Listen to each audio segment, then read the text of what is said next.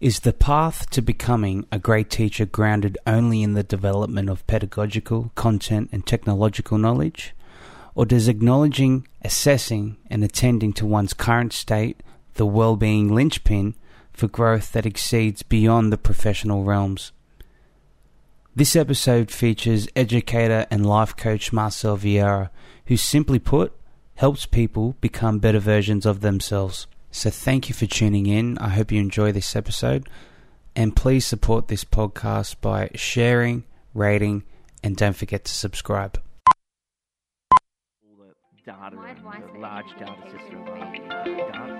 Welcome to the Lifelong Learning Podcast with Chris Maguire.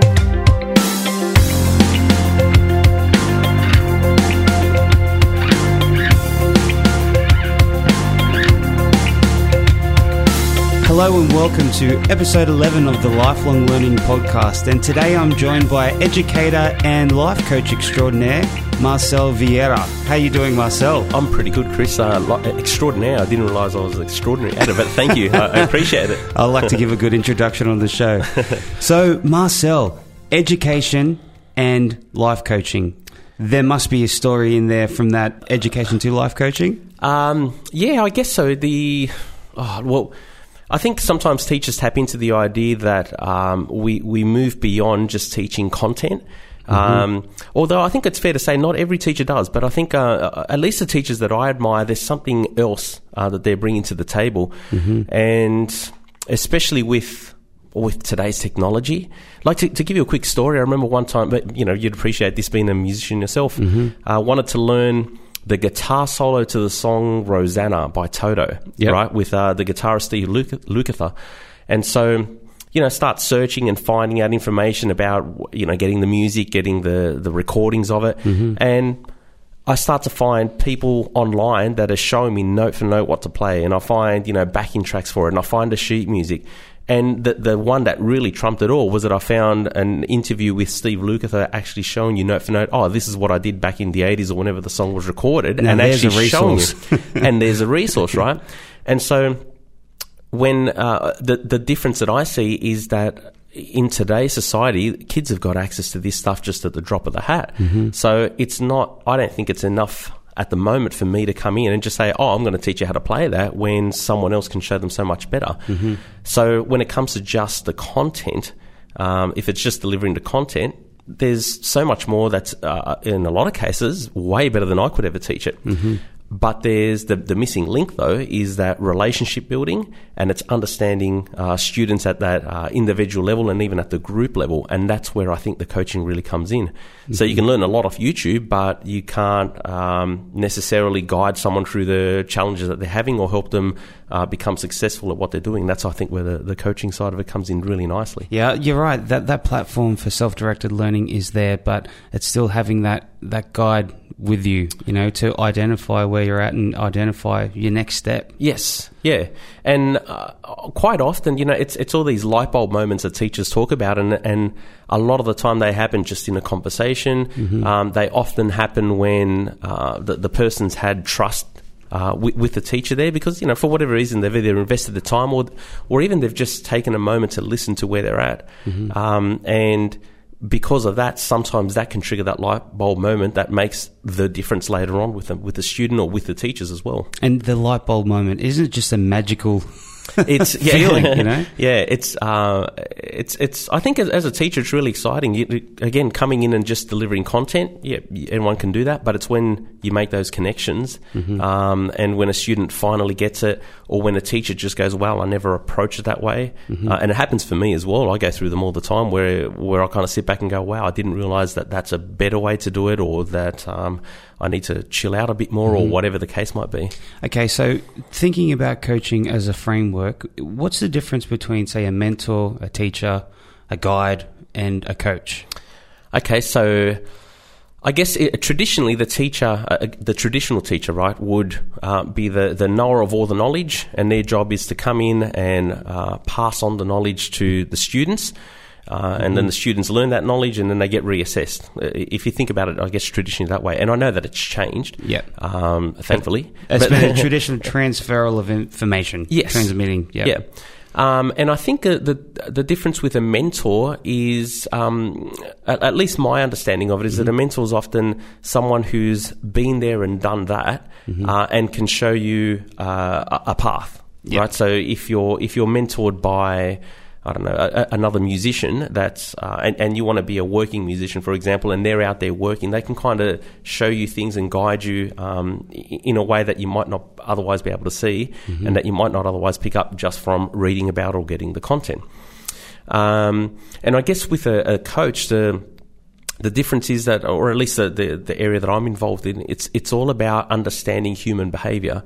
So it's all about understanding what our drivers are, what motivates us, what puts us down, what mm-hmm. gets in our way, um, how we how we get in our own way, how we self sabotage. Mm-hmm. So it's understanding all of those links, and then being able to um, uh, by listening, by having a conversation with someone, pull apart and get a better and deeper understanding of what's holding that person back yeah. to allow them to really um, to really fulfill themselves.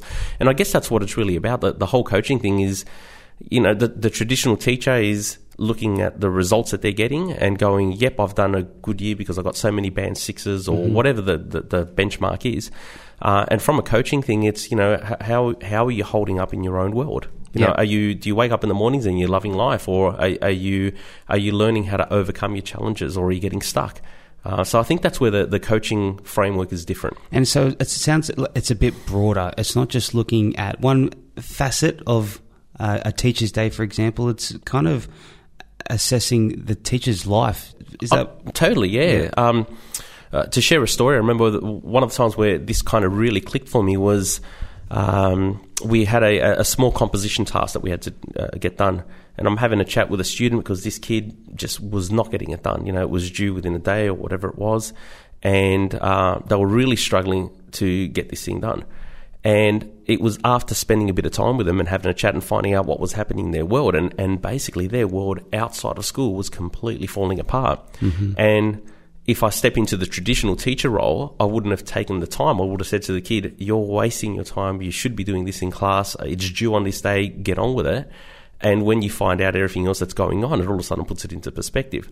And I think that's uh, that's one of the differences. Yeah. Um, and and one of the things that I encourage the the staff that I work with to to take the time. The catch is it takes time, and yeah. as you're aware in teaching, you know the the amount of time that we have available during the day is so compressed that it gets used up by so many other things but that's where you make the biggest gain as well. Mm-hmm. So you've been really fortunate. You've worked as a classroom teacher. Um, you're a talented musician yourself. Um, Thank you. uh, you, you. And you, you did training at the conservatorium. Yeah, I studied. I studied a bachelor of music education at the conservatorium. Yeah, amazing. Now you're working at Cerdon College here at Merrylands, mm-hmm. and your bosses supported you coaching and upskilling um, teachers within your role here at yeah, uh, Cerdon College. Uh, being very fortunate in um, um, Trish Baker, the principal here, is uh, some years back. You know, we sat down and said, "Look, I want you to try some of this coaching stuff that you're doing uh, outside of school and do yep. it uh, within within our environment." That's here. amazing. That's great. It's pretty cool. Yeah, uh, yeah, it's it's very cool. Um, especially because, uh, at least for my way of thinking, and having having studied this and having learnt about it, uh, and, and, when I say learn about it, learn a fraction of it because there's so much there, so much growth still to go. Mm-hmm. Um, but there's it, it, can make such a big difference, not just in uh, students' lives, but in teachers' lives. And I'm a really big believer, uh, being married to a teacher as well, that um, if a teacher's kind of got their house in order, everything flows from that. And yeah. when they're really struggling, everything flows from that as well. Mm. So, in my experience, the teachers that um, have have had for me the biggest impact, or the ones that I look at and really admire the way that they do things, quite often, you know, they've got they've got a there's other things in the background there that are working that goes far beyond how good they understand this subject. Mm-hmm. They've kind of worked out one way or another how life works for them. Yeah. Um, so is so, that outside of school? I think it's integrated. Yeah. Um, uh, one of the beliefs, I guess, that um, uh, that teachers sometimes have is that work is work and home is, home. Mm-hmm. But as as we all know, you turn up to work, and if you've had a bad morning or whatever, it kind of can easily spill out into what you're doing during the day. Mm-hmm. So uh, I, th- I, think it's very integrated. And, and, the interesting thing is that our students see right through it. I was doing some research with this uh, last year and just asking students, you know, can you tell when a teacher is upset or when they're fired up or whatever? And mm-hmm. they can just read us like a book. Mm-hmm. Um, they can see straight through us. They know it. They've developed strategies to knock it in your way when, when you're feeling like that. Yep. So um, I think it re- really makes a difference. And uh, Trish, you know, through, through our conversations, Trish, the principal, was able to say, "Yep, how about we try some of this stuff?" So, mm-hmm. effectively, um, I've got a little bit of extra time in the timetable to uh, spend time with students, uh, to spend a bit of time with teachers, to develop some ideas, to put together presentations and little workshops for the teachers, and, and in some cases for the parents as well. That's great. I, I like how you you're acknowledging the teacher as a human being, the whole person. Teachers are humans, are people, and yeah. and people uh, have great days, you know, have bad days, and you know, have have wins and are flawed themselves. So yep. it's it's great to hear that where you're working is um, kind of acknowledging that. So what I wanted to do is let's get a bit of a timeline. So you were teaching, and then what made you get into coaching. So you you've got a degree in, or a certification in coaching. Yeah, I'm a credentialed practitioner in coaching. Uh, yep. So I did some study with the Coaching Institute in Melbourne. So why? Uh, what made you do that? Um, so okay, so around the time that I can't remember exactly, but it was either before or just after my daughter was born. So she's uh, 11 now. Mm-hmm. Um, so 10, 11 years ago, 12 years ago, I started to to become more and more interested in mindset and. Um, you know, like I, I, what I was really interested in, one of the things that really triggered it was um, to, to study music at university level, you need to put a, a, good chunk of time and effort in it. And I was able to work out or decode how to get good at playing music. Um, but what was interesting is that when I tried to apply the same type of approach to some other areas in my life, so whether it be my relationship or whether it be my teaching, it didn't necessarily equate or it didn't necessarily just transfer easily across. Yep. So, you know, as you're aware, if you put in three hours of practice on your instrument, you get that much better. Um, but that doesn't mean that it works the same necessarily for a relationship or it works the same when you're teaching or any of the other areas of your world. Mm-hmm. So I became really interested in understanding mindset um, and it, it, very quickly came to, I came to the realization that a person's mindset just has so much to do with how they, how they function, um, what their belief patterns are, uh, and, and how ultimately how fulfilled and how much inner peace they carry with them. Mm-hmm. And so even now when I when I come across people that I kind of observe that in them, um, I without necessarily letting them know or whatever, but I'm really digging around to find out what's making making them tick, and that kind of grew into a bigger fascination. Right, so what makes other people tick, mm-hmm. um, and all of it was a journey to work out how to become the best version of myself. That's ultimately what it's uh, what it's for me. It's it's in a in a roundabout way, it's very selfish because I'm just doing it to become the better version of myself. But in mm-hmm. so doing, it means that my wife gets a better husband, and my um, daughters get a better father, mm-hmm. and my students get a better teacher, and my colleagues get a better person to be around. So there's a lot of benefits, and so it, it sort of came from that. And I attended a couple of seminars, and I uh, remember uh, going to one in particular where. Um, I spent maybe half an hour with a coach um, where we just sat down uh, in the little cafe area there, and she, within a very short amount of time, within you know, a couple of minutes or so, had kind of deconstructed what the, what things were holding me back. Uh, and for me, it was just a life changing moment. I still remember uh, sitting there, uh, uh, you know, facing her just with tears and snot and everything else coming out, and I just completely broke down because I had no idea that I had those things holding me back. Yeah. Um, and at the same time, the teacher in me is going, How can you do that to me? I'm pretty composed and I'm pretty, mm-hmm. you know, uh, hold myself well, I, I think. Uh, and she was able to completely pull me apart. That's so the, awesome. the fascination with yeah. it was wow. And the growth that came from it was incredible. So from that point, I thought at some point I know I want to get into, uh, really get my teeth into it a little bit more. Mm-hmm. So there must be some skills that that coach had uh, applied to help oh, totally, un- yeah. uncover whatever it was that you were missing. Yes. So, what are some of the strategies of a coach? You know, when you when you're talking, so what? How how would you describe the relationship, coach and coachee, or is uh, I guess you can call it coach and coachee, or okay. Um, so what's what's really happening is. Uh, all of us work with behavioral patterns. We, we all have these underlying, um, I mentioned beliefs. We've got our, we've got values that we hold. Um, and, and so we all develop patterns. Now, Yeah. we either establish these patterns as kids or we develop them as we're growing up. But quite often, by the time we're uh, young adults, we kind of have them in the background there. And for the vast majority of people, they- they've got these patterns there and these, uh, we, we call them behavioral programs. Uh, so they're sitting there in the background, but they're not aware that they're in the background. So they go, I want to, um, I want to insert whatever it is that they want to do, right? I want to become fitter. I want to lose some weight. I want to become a better musician. I want to study harder. Whatever, whatever it is, I want to be better in my relationships. Um, and depending on whether the behavioural patterns that they've got established, if they're supportive, they'll far easier achieve what that is. And if those behavioural patterns are not supportive, um, then they'll really struggle and they end up doing the same thing over and over again. Mm-hmm. So, in, in a coaching situation, what we're really doing is pulling apart and understanding through a lot of listening Yeah. um, what behavioural patterns this person has, and then sort of in a way inserting the blanks to predict what's going to keep happening if they don't make the change. And so then, then what it comes down to is making that person aware of what those patterns are, and then implementing some changes. Do you find typically people are quite, um, they hold a lot of their cards to their chest when you're trying to, I guess, dig deep and, and understand and identify these behavioral patterns? Um, uh, initially, yes. Um, part of the training of coaching is to learn how to.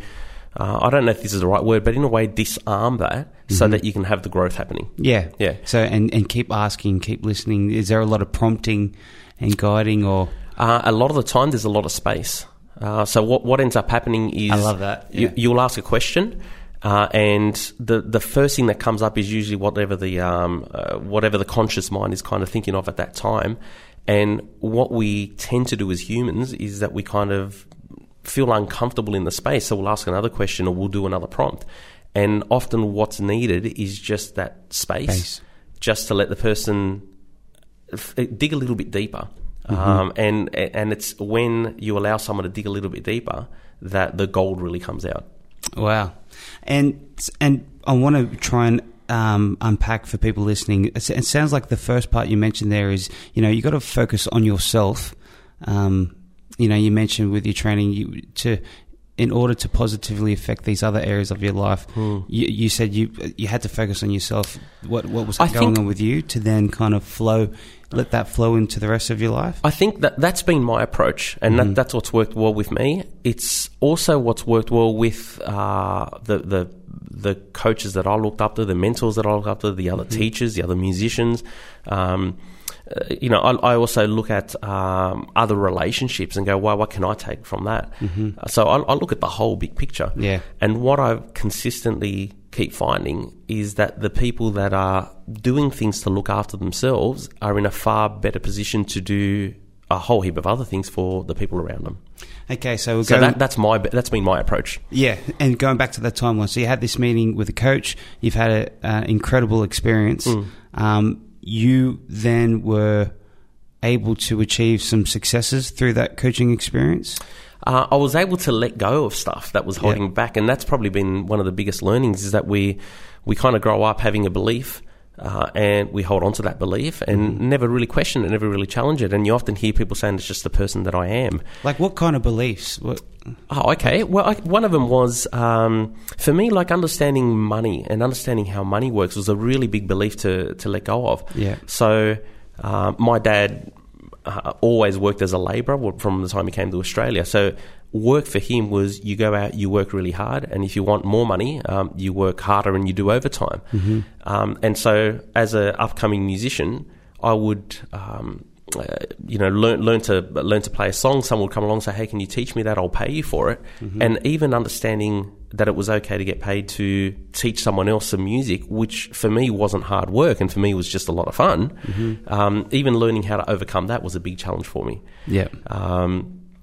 Another one for me was I mentioned before. You know, when when you're studying music, you tend to put in a good chunk of time to get good at it, um, which meant that I found it harder to enjoy music because I'd always be expecting myself to nail it and get it at a very high level.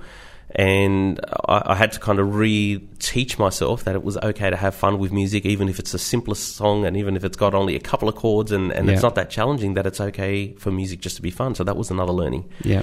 It's interesting the mindsets that we do hold because I'm hearing you mention those things and I feel like that kind of resonates with Yeah, me. yeah. Um, with, Yep. you know, that sometimes unrealistic expectation we hold to ourselves and then that, that must be hard to, I guess, um, you know, if you do want to achieve goals, I, I, yeah, I understand what you're saying, you know, how those preconceived ideas can affect whatever you want to achieve. Yeah, yeah. So I grew up um, with a understanding that for whatever reason I was good at music. Now. Uh, the people that knew me knew how the, the amount of work and time and effort, as you're aware, that you put into getting good at anything. From the outside, people, oh, you're just good at it, but it's not really like that. And I've kind of taken that approach to every other role in my world. So if I want to get good at teaching, what does what does that look like? And for me, and it's different for everyone, but for me, it's um, I kind of worked out a long time ago uh, that, or, or through this process, that if I learnt more content or if I got better at an instrument or uh, none of that really made that much of a difference to whether the students were picking it up or not. Um, but the thing that made a big difference was how I conducted myself. So, Yeah. uh, looking after myself, making sure I'm coming into the class and I'm at ease, Yeah. uh, making sure that I'm consistently making the learning process enjoyable. Um, it's it's one of the beliefs you know that, that people often have is uh, learning stuff is hard or learning isn't fun because they've had an experience where it's taught them that and they kind of lock into that. So, for me, I kind of uh, reconstructed the version of myself as a teacher uh, in this context that I wanted to be, uh, to be able to allow me to do that. And, and what I hope, and maybe you should, you know, go and ask some of the students and find out from their point of view. But at least from my take, Yeah. we come in and we just have a good time. Did you want to pursue coaching outside of education, or were you always in the back of your mind? I want to bring this practice into the educational realm. I um, when I first started it, I would have loved to straight away dived into with the teaching side of it, uh, which which I did. And I was thinking I'd love for this to expand, and and um, th- there's like too much gold to hold on to yourself. You know, it's kind of you want to spread it out with everyone around you. So that that was that was the thinking at least with me. And so the the only issue was that I couldn't see any roles where um, that was really, um, I guess, fostered or harnessed. So when I was going through it, I think, well, for me to really pursue this, I'd kind of, I might have to sort of step away from the teaching and pursue it a bit more. And what's been really rewarding is finding opportunities within the teaching environment to do it. I think we've got, uh, any any teacher will, I guess, relate to this that we're we're just constantly in front of other people. We're constantly influencing, and so we have a, a great opportunity to to make some really big impacts on the lives of the people in front of us. Um, and I think it starts with making sure you're having a really big impact on your own life as well. So, a big part of coaching is goal setting. Would you say? Uh, under- it's it's a part of it, yeah. Because uh, if what I say to the students, if you if you haven't got a target, you'll hit it every time, and if you've got a target, at least you'll know where you're going. Um, and it's it's also going through a journey of, of evaluating whether the goal is still important to you. Uh, because sometimes That's what happens is as as we grow, as as we develop, that goal which we thought was really important uh, isn't as important anymore. You know, be, before the podcast, I was mentioning that one of the things I wanted to do growing up was be a working musician. Uh, and loved the idea of it, and I still remember seeing in a guitar magazine there was this diary. Um, it was a, it was an ad for guitar strings or whatever, but in the diary the musician had like ten o'clock uh, uh, recording session, then like 1.30 uh, rehearsal for this, then 10 o'clock is the show, and then the following day, and the whole diary was full. And for me, I thought, how cool would it be just to have your diary full of stuff like that? Yeah. And then then you've got your diary full of stuff like that, and I'm looking at it going, it's not fun. So. It, for me, it went from something that I really wanted to do to be a working musician, and then I do it, and I'm going, oh, I'm not enjoying it the way that I thought it was. But I Yeah. would have never have known that without actually doing it. So sometimes it's not just setting a goal; it's also checking in and working out whether it's the right direction for you. Absolutely. Yeah, yeah. Only know what you know until you try. Exactly. Yeah. try something new. Yeah, but the the difference is though that at least if you've got a target, um, you're moving in a direction, and if you haven't got a target, you could be going anywhere and you're not too sure. So Yeah. I think that to that level, I think the goals are really important. So when you work with um, your teachers, is there what, does that roughly look like? A, a standard um, coaching session over, like, how long would it go for? Is there accountabilities? Could you share a little bit about that yeah, process? um, I guess we, the way that we make it work here is, oh, you're off class, I'm off class, let's have a chat. Yep. And and that's we kind of slot it in to um, to the time that's available because we have the constraints of our timetable. Um, and what it's often been is, you know, the, the, like I guess like if I, if I make a generic example, so a teacher comes in and they're very stressed, uh, highly strung, too much stuff to deal with. They've got emails coming out of their ears. Um, they they've got students that they've got to follow up. They've got this assessment to prepare for, and, and they're just not coping um, really well. And so, so and you know, I'll ask, well, what happens when you go home? Oh, when I go home, then I you know I've got to do the run around with the kids, and this one does cricket, and that one does basketball, and I've got to be the taxi for the whole afternoon. Okay, and so then what happens? Well, then we get home, and I've got to cook dinner. All right, so uh, what happens after you cook dinner? All right, then uh, after that, I get the kids to bed you know, filling whatever the rest of the story is. And I'd say to them, so when when do you get time to yourself? And they go, oh, I don't. I have to wait for everything else to be ready. Yeah. So when do you get time to yourself? Oh, well, no, I won't tonight. Okay. So when will you? And we we sort of deconstruct it, and quite often we find they're not looking after themselves. They're so caught up in looking after everybody else's needs.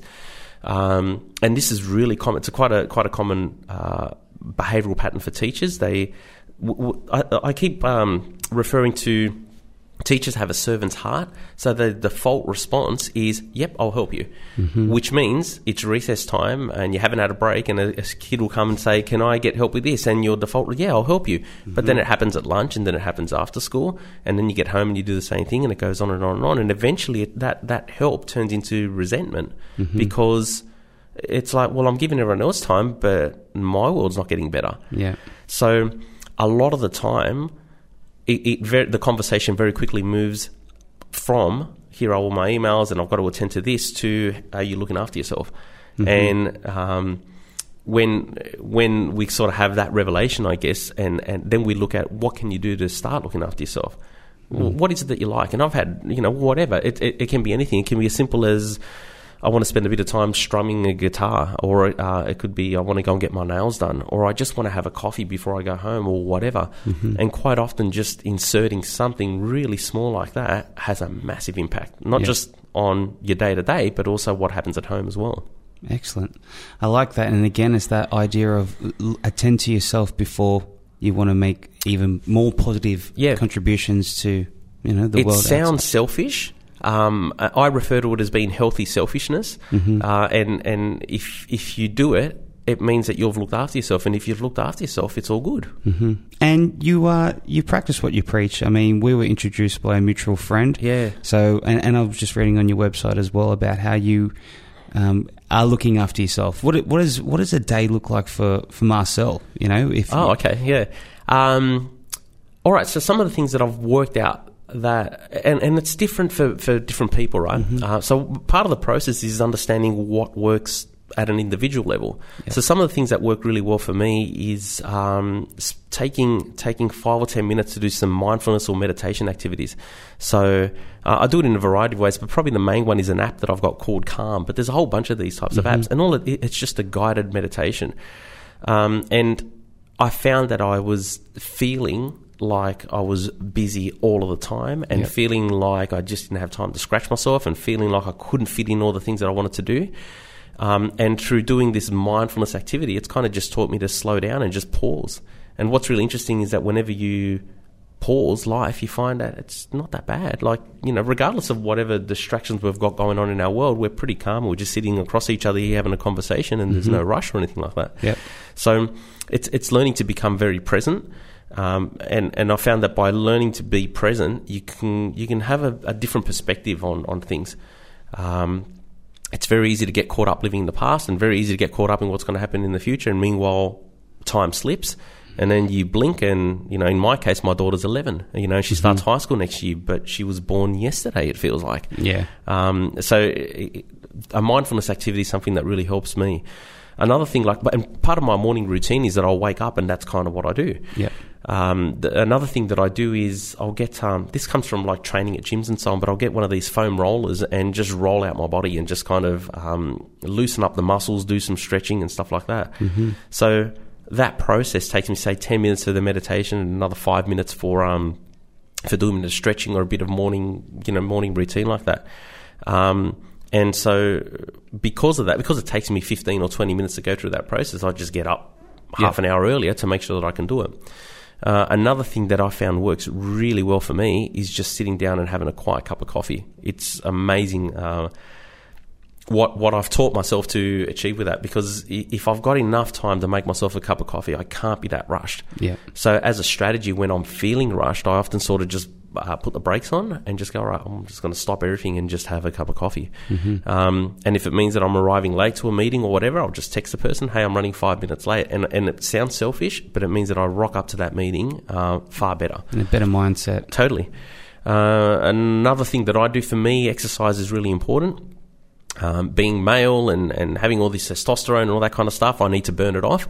So um, I've worked out that at home, if I'm uh, not being the best version of a husband or a dad that I can be, my wife will often remind me and say something like, "Why don't you go for a bit of a run?" You know. Yep. And I've worked out that a solid 10 kilometre run burns off anything that I've got. So it doesn't matter if I'm getting aggro with life or uh, if I'm impatient or not tolerant or whatever. Um, that works for me. Yep. So because I know the exercise works for me, then another thing that I do is I, I aim to consistently exercise. You know, twice a week or so for me is, is like the sweet spot. Um, often I do more. Sometimes I do less. What I've worked out is if I don't do any for a week or two, like it shows up in another area of my world. It's incredible. Like I'll be less tolerant in the classroom. Um, I won't handle the stresses that come along well. But if I've done it as part of my routine, like if I've done my meditation, I've stretched out a bit and I've done some exercise, and even after work, quite often I'll um I'll just go to a cafe and sit there by myself for 15 minutes and have a cup of coffee before starting the second full time job of being a parent. I like that. Um, we always think about work and making sure we're ready for work. But what if you took the time before you even come home and made Yeah. sure when you walk through that door, you were prepared mentally, you had that mindset to serve your family? Totally. Um, uh, we, my wife and I extend that to quite often. Um, we, we aim to do this like at least once a week or so, where uh, I'll get in the car. Uh, we, we're both driving. Hey, let's let's meet at a cafe and we'll just have a, a coffee. We'll get some or whatever. It doesn't really matter. And we just take twenty minutes to ourselves where we just get that relationship time. And you know something I highly encourage if you're in a relationship that you need to just like you've got to practice your guitar to get good at it, you've got to you've got to put the time and effort into your relationships to make it work. Um, so we do that, and it means that we pick up the girls later that afternoon, or they stay at after school care or whatever. But but the difference is that when we pick them up, they've got the best version of their parents they can get, as Yeah. opposed to rushing around. We can't always do it, um, but it's it's one of the strategies. Yeah. So I guess there's some of the things that I do to um, uh, to look after myself. That's great. And for people listening, I mean, how often have you stopped and assessed your own life? You get so caught up in every, and I mentioned this here before we started recording, you know, you have that conversation with people. How are you? I'm flat out. I'm Yep. busy. Um, everyone's constantly in this kind of Yeah. this Yeah. crazy hectic lifestyle where it's it, it is something to be said for stopping and pausing I- and breathing. I'd extend that as well to to teachers because this happens as well. You're so busy, caught up in uh, delivering your content, preparing the stuff for your classes, doing the marking, that we kind of forget to do what it is that we enjoy about our craft. So. Um, you know, this morning I, you know, had a block of time where I wasn't on class and rocked up to work and, and thought the first thing I want to do is just go and hide in the practice room and do half an hour of practice uh, on the saxophone for the band um, rehearsal that we did today. And from the outside, you know, someone might look at it and go, well, you know, you've got like 40 emails that you've got to clear. You've got to get this assessment task written up because that's due today. You've got this to do, you've got that to do. Um, and for me, it's, hey, this is just looking after myself. And what it meant is that by taking that little bit of time, I'm investing in my craft as well. Um, and reminding myself of why it is that I do this because it's just good fun. Yeah. Uh, and and from that space, I'm then tackling the emails and tackling the assessment tasks that need to be written and everything else. Is part of the coaching um, not having answers to problems, or is it more helping the coachee um, develop those skills that they need to, you know, live this life or achieve whatever their goal may be? I- think that the biggest part of it is just awareness. It's it's all about awareness. Um, It's making someone aware that um, do you realize that not looking after yourself means that you're not being a great parent for your kid. And when that realization hits, and it sounds very blunt, Yep. uh, and sometimes it feels to the person like you're whacking them in the head with something hard. But that shake up is the thing to go, well, wow, you know, and we say to them, so where do you work? Well, you know, because I, I, I do it because I've got to earn money. So what do you need to earn money? Well, I need to earn money so that I can support my family. To, for what purpose? So we can have a great life. Great.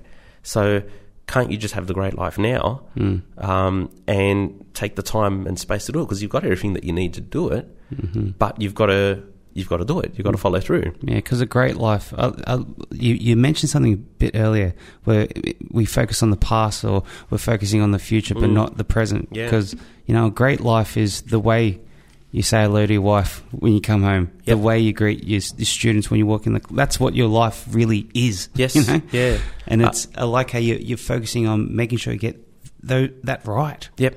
Um, I find uh, having children has really helped to, I guess, magnify or amplify some of the things that, that I go through. And what's really interesting is that I can work really hard at my work, or I can bring in lots of money, or I can do whatever.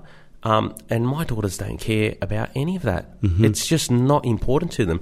And children have this um, innocent, childlike quality about them where they cut through all the crap. You know, they kind of just filter out all that kind of stuff. Children are very good at being very present, and then us adults come along thinking that we know better, and we kind of force them to think about the future or think about the things that they've done in the past. Um, and one of the things that really highlighted this to me is, is I remember playing with one of my daughters, and um, I sat there holding, I don't know if it was Barbie dolls or My Little Ponies or whatever, making funny voices. And for them, that was the best thing that I could have ever done. Yeah. Uh, and it kind of, it's the simplest thing.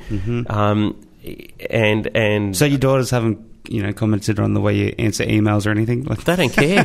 they don't care. Yeah. It's, it's so interesting. They don't, um, you know, like for me, I prided myself on working as a musician, and they couldn't care less whether you're out there playing the gig or not, uh, whether you're playing in front of one person or a couple of thousand or anything in between. What they care about is, oh, is Dad smiling? Is everything good? Is he at is he at peace with himself? Yep. Um, and everything else, everything else just works from that space. It's Love incredible. it, Marcel. Love it. Very noble what you're doing. All right. So, where can we find, um, you know, your teaching? So, you, you we've got the Good to Great Teacher Academy. Could you unpack that a little bit for our listeners? And, Yeah, and sure. where we can find some of these resources. So uh, the the Good to Great Teacher Academy is a project that I've been um, working on, which is basically it's aimed at teachers. It's aimed at helping teachers become fulfilled, um, not only in their teaching role but outside of their teaching role as well. Um, and it kind of guides you through the process of looking at what's important. Uh, and being able to be very clear on what's important and making decisions based on that. So, um, I gave the example before of, you know, often a teacher will say to me, yeah, my kids are really important. And then we start to prioritize it. And when we look at the priority, well, they're not that important based on the time and energy that you're giving them. Um, and so it's kind of coming from a space of, so let me make some decisions about what I feel is important for me and then build my life based on that. And then looking at how we can uh, work that into our teaching environment because by doing that, you then have you- you're coming from a completely different space to better influence the, the students around you. It, it comes back to that thing that we said at the beginning, where you know if I want to teach someone how to play the solo from Rosanna, I'm going to refer them to the guy that actually recorded it on the album and get them to show it because I'm not going to be able to compete with that. Um, so it's it's not it goes beyond the content, but the thing. Um, that all beats the Lukather at hands down is understanding my students and understanding their needs at an individual level and being able to help them specifically with what they need help with. Um, so the Good to Great Teacher Academy is a course aimed at doing that. Uh, and I'm in the process of seeing if I can get it accredited by NESA, but teachers can still jump on and, and go through the process themselves.